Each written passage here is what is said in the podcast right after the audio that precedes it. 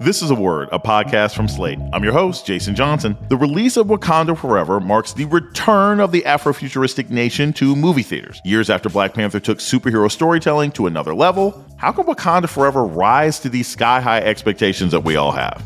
If the first Black Panther movie felt like a revelation and a kind of like explosion of black cultural pride. This movie is going to feel like a reunion, and I think it's going to feel like, okay, we get to reconvene and explore more collective emotions together.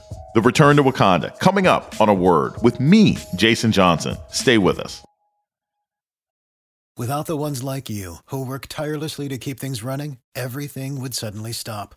Hospitals, factories, schools, and power plants, they all depend on you. No matter the weather, emergency, or time of day, you're the ones who get it done. At Grainger, we're here for you with professional grade industrial supplies. Count on real time product availability and fast delivery. Call clickgrainger.com or just stop by. Grainger for the ones who get it done. Welcome to A Word, a podcast about race and politics and everything else. I'm your host, Jason Johnson. Much has changed since Black Panther lit up movie screens in 2018, becoming an unprecedented cultural touchstone and eventually earning more than a billion dollars at the box office. That film reflected the aspirations of the African diaspora and proved that there's an audience hungry for black superheroes who aren't sidekicks. Wakanda Forever is out in theaters today, telling the story of how that fictional nation is dealing with the loss of its king and fending off emerging new threats. We know what you whisper has lost their protector. Now is our time to strike. Beyond this new film, the Black Panther universe has grown since 2018 with the help of a community of artists and writers who are building the world of Wakanda into stories and images. One of those creators is Evan Narcisse. He's a journalist, critic, and also comic book writer who's contributed to several volumes in the Black Panther series. That includes The Rise of Black Panther and his recent Wakanda Atlas for Marvel. Evan Narcisse, welcome to A Word. Hey, Jason. Thanks for having me on. As much as I love comic books, I don't create them. So I can still get excited about movies and characters. As somebody who's written Black Panther comics, as somebody who's put together books about the character, what do you actually look forward to in a movie? As you kind of said, my familiarity with the material probably gives me a certain amount of insight and like prognostication as to like, oh, okay, they're probably going to do this, that, or the other, right? But there's still that same excitement of knowing, oh, okay, which pieces might you use? How might you interpret them? You know, um, when I saw the first Black Panther movie, you know, I was sitting there like kind of stunned at some of the stuff they did because it was so smart and over like almost 60 years of publishing history like certain creators have never done um, the, the made the choices that they made right like for example during the challenge day sequence at warrior falls in the beginning of the movie when uh, you know the sequence where where um, zuri says the, the Black Panther will now have his strength stripped away. I was like, oh yeah, they never did that in the comics. He was always like doing challenge day, like with all his powers, and of course he's gonna win, right? So stuff like that, the, the family ties that they made um, with Killmonger, who in the comics is not blood relations um, with uh, T'Challa. So stuff like that were really smart choices. So I, I had the same kind of anticipation with the new movie. Like, what are they gonna do? How are they gonna adapt it? Um, what new kind of angles are they going to find on this mythology? So all of that is still really super exciting for me. So Evan, one of the things that comic people talk about all the time is like canon, right? And to the audience, canon is these are the core elements of the character, right? What do you consider to be canon for Black Panther? Because for a lot of people, they hadn't heard of the character until 2018. What are some unmistakable parts of his character that have to be a part of any Black Panther story whether T'Challa is at the center of it or not.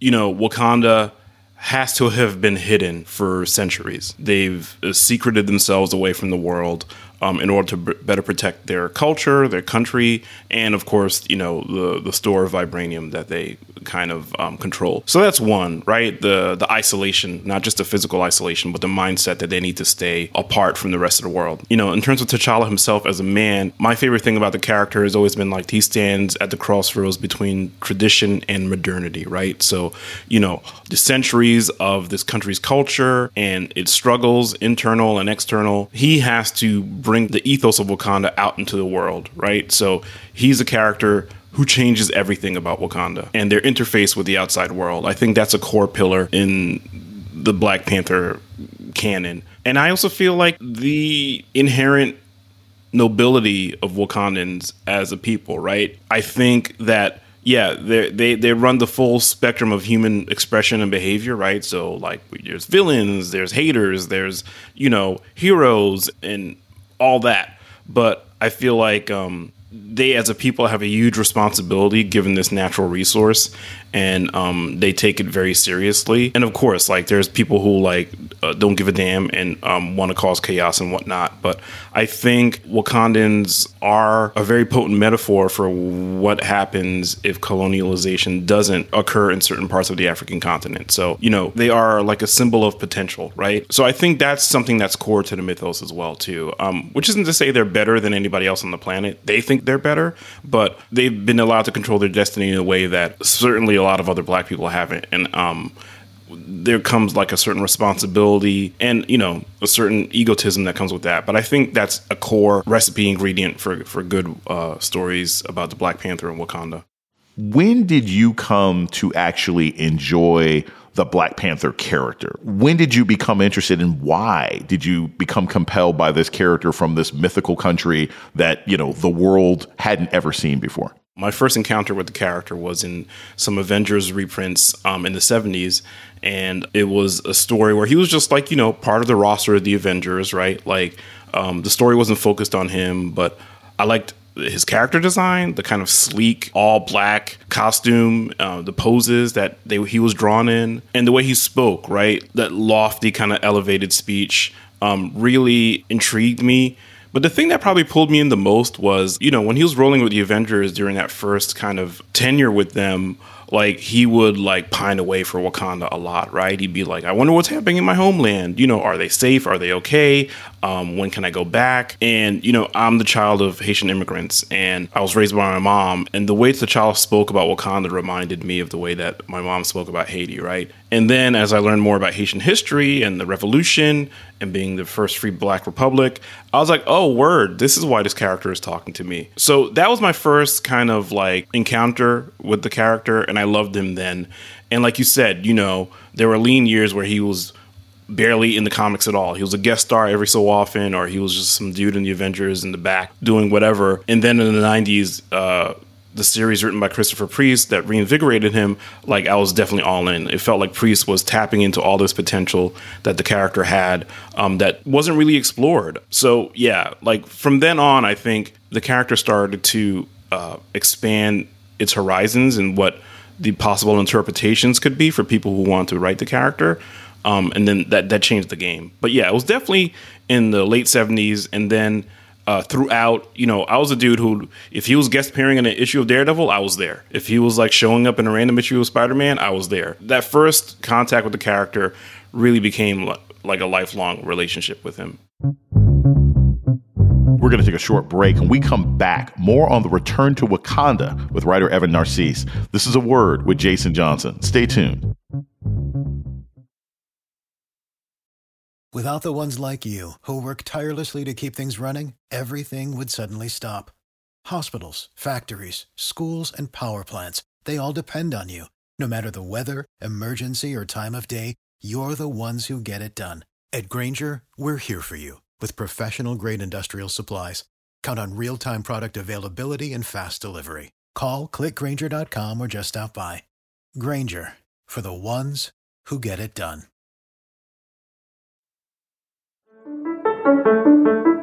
This is Jason Johnson, host of A Word, Slate's podcast about race and politics and everything else. I want to take a moment to welcome our new listeners. If you've discovered a word and like what you hear, please subscribe, rate, and review wherever you listen to podcasts. And let us know what you think by writing us at a word at slate.com. Thank you. You're listening to A Word with Jason Johnson. Today, we're talking about Wakanda Forever with comic book writer Evan Narcisse. So, one of the most important steps in the ladder to understanding Wakanda and the Black Panther we see today is a writer that I became familiar with in the 90s named Christopher Priest. Can you just tell us a little bit about what he contributed to what we're seeing in Wakanda Forever and what we saw in Black Panther in 2018? So Christopher Priest was the first full-time black writer and editor at both Marvel and DC Comics. He's written Batman, Superman, Spider-Man. You know, he's somebody who really revolutionized the Luke Cage character when he was writing um, the comic book Power Man and Iron Fist. Uh, Power Man is Luke Cage's superhero code name, but um, he basically was the first time I felt like I was hearing a black voice in comics, um, kind of speaking loud and proud about you know the stuff that we experience and the way we live. So he brought all of that to Black Panther um, in 1998 for a run that went about five years. So his reimagination of the whole Black Panther mythos is really revolutionary. When Chadwick Boseman passed away in 2020, there was a lot of sadness at the passing of this great actor who was just on his way. But you ended up having this tension between a lot of people in the creative community who were saying, man, this guy is gone and we just can't replace that energy. We can't replace that talent. And a lot of people who were simply consumers or fans of the work who were saying, hey, look, you know, it's sad that this person passed, but you really should recast the character. Where were you during that debate over the last year and a half? Where did you feel, where did you fall in the idea as to whether or not T'Challa should be recast or not?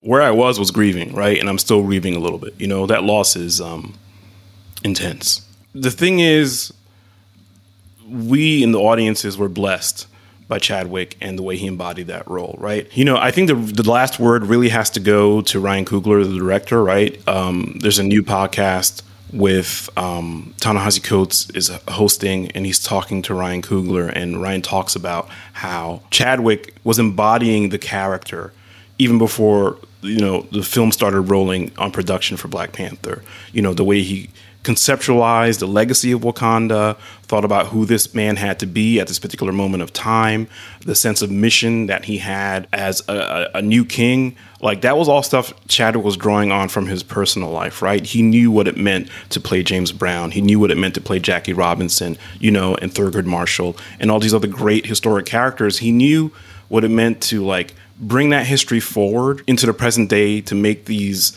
um, iconic figures of black history not seem stale or staid or just something that you're reading about in a textbook, right? To invigorate them with energy. You know, I wrote a memorial piece um, uh, for GQ about Chadwick's passing, and my, my main thesis was that, like, yeah, Chadwick was ready for history, you know, and he plays a character who, in the movie who has to be ready for history, right? And that's not an easy thing to replace. And when you consider the fact that Ryan has been grieving, uh, Lupita and Winston and and Letitia and all the other actors who knew him and worked with him have been grieving too and had to make, you know, a movie um, during their grieving process.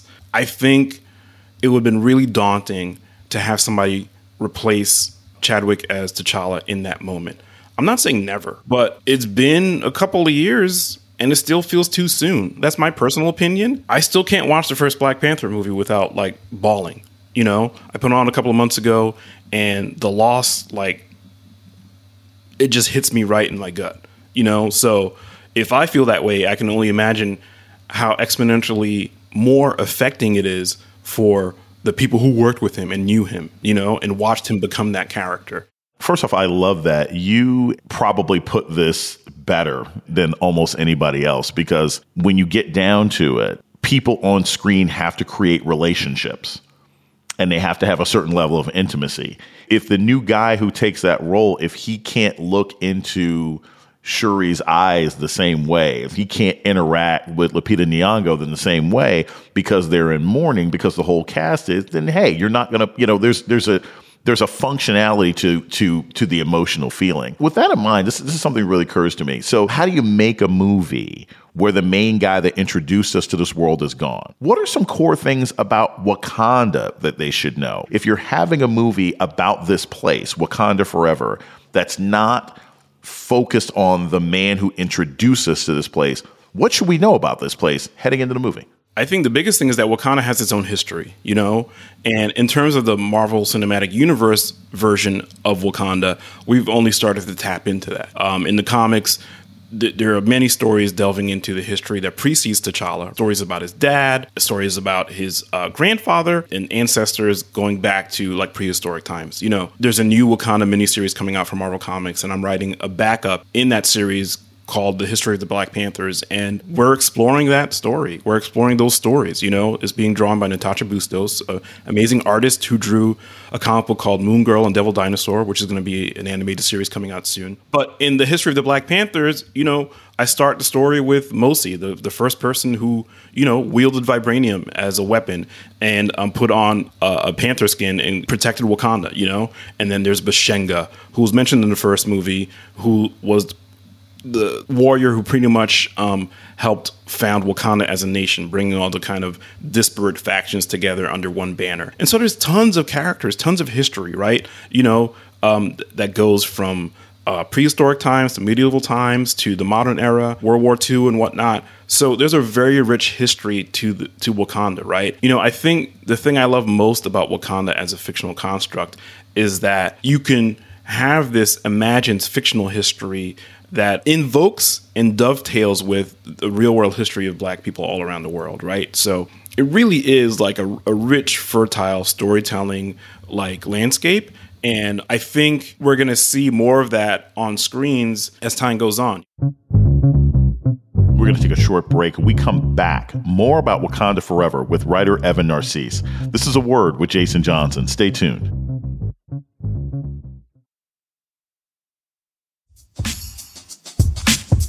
You're listening to A Word with Jason Johnson. Today we're talking about Wakanda Forever with comic book artist Evan Narcisse. So, it, in the comics, the character Queen Ramonda raised T'Challa, but she didn't give birth to him.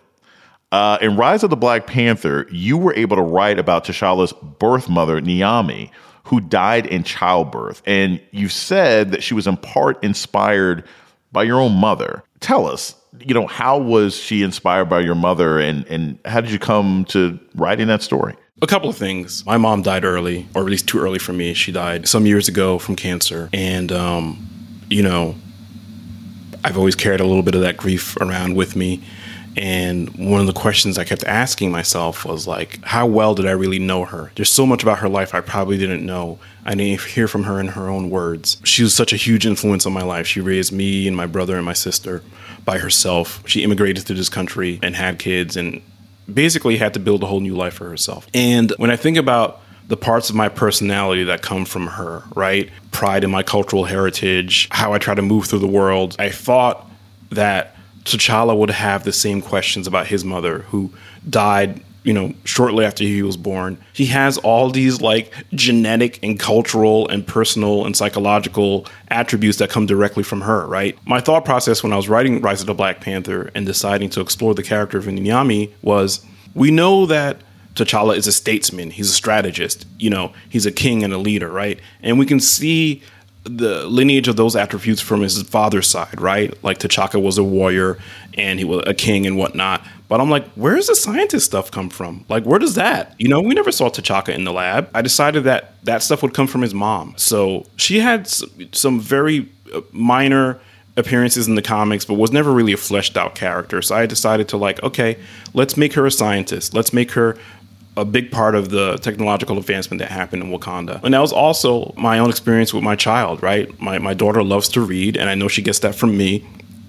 And I was like, okay, let's talk about how these parts of ourselves that come from our parents, like, will continue on, you know? And um, that's part of the main theme I want to explore in Rise of the Black Panther, which is like, what do we do with what we inherit? T'Challa becomes king and finds out all these secrets about his family that he never knew, and he has to reckon with them. And that, you know, that's a real world experience, right? You don't have to be a superhero who eats the heart shaped herb to, to understand that. I'm still finding out stuff about my dad that I never knew growing up, you know, and um, I'm still finding out stuff about Haiti, the place where, you know, my ancestors held a revolution. So, you know, this journey continues no matter how old we are. It's a very generative lens to look at comic book fiction through as well, right? And like, I'm not to sit here and say I'm not the first person to done it. Like creators, you know, before me have have applied the same approach, but I feel like it keeps on giving because you can make a fictional place feel more real, and you can make the real world feel more multi-layered and deep than previous experiences because all you have to do is give people the prompt to explore history and politics, something that you're well versed in, and they'll they'll have their own adventures in that exploration. From a cultural standpoint, from your perspective as a creator, when it comes to everything from how the public responds to even opportunities for artists, what is different about the world that is going to be receiving Wakanda Forever than the world that received Black Panther? What's different about the world today for, for you as a writer, for people as consumers? What's different about our world today? If the first Black Panther movie felt like a revelation and a kind of like explosion of black cultural pride. This movie is going to feel like a reunion. And I think it's going to feel like, okay, we get to reconvene and explore more collective emotions together, right? Um, in terms of the, the world surrounding the release of the movie, you know, obviously cultural and political attitudes have become a lot more fraught, a lot more contentious, and the expressions of different points of view um, is a lot more heated than it probably was four years ago as a creator, I feel more emboldened to express my cultural pride and cultural interrogation about some of the ideas and concepts that we surround different forms of production, right? So when we talk about Afrofuturism, it's imagining what that broken history looks like when it's reconfigured, when it's reimagined, right? What, what does it look like to reimagine the past and the future? And I think that's the world that Wakanda Forever is uh, coming into. The thing I'm most excited about in terms of that reimagination um, is how Coogler and his creative cohort are looking at Mesoamerican culture through the character of Namor, right? Who's going to be the antagonist in this movie. Namor is one of Marvel Comics' oldest characters, you know, debuting during World War II. He comes from uh, an underwater race of beings called Atlanteans. They have a different name in the movie. But, you know, them using as a vehicle to explore um, Mesoamerican and Latinx creative expression and cultural expression. Like that excites me because I know how we felt when we felt like, oh, word, they're going deep into the diaspora in, in, in Black Panther.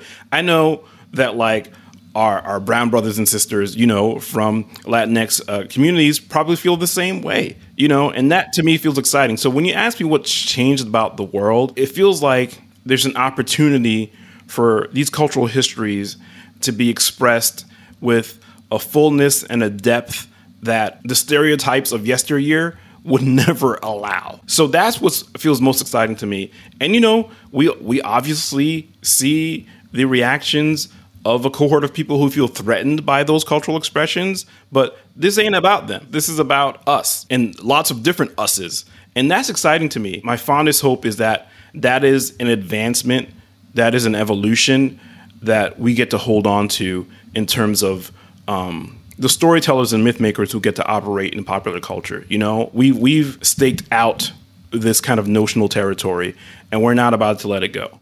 So I want to close on this. I always like closing on an optimistic note, which you pretty much just did there. And you know, it's it's occurred to me that like you know, all right, we're you know two years into this racial reckoning where George Floyd, you know, was was murdered by a cop, and you had media sort of saying, "Oh, we need to be more diverse," and and now, as you sort of alluded to, we have this backlash. We have you know sort of online trolls and cultural leaders who get mad at everything from She-Hulk. Oh, there's too many women in comics, or they get mad that there's like a a black person in a new Star Wars series, et cetera, et cetera. And I feel like Wakanda Forever, by being successful, is another pushback against that hostility along the lines of introducing a character like Namor, along the lines of introducing an Asian American superhero like Shang-Chi.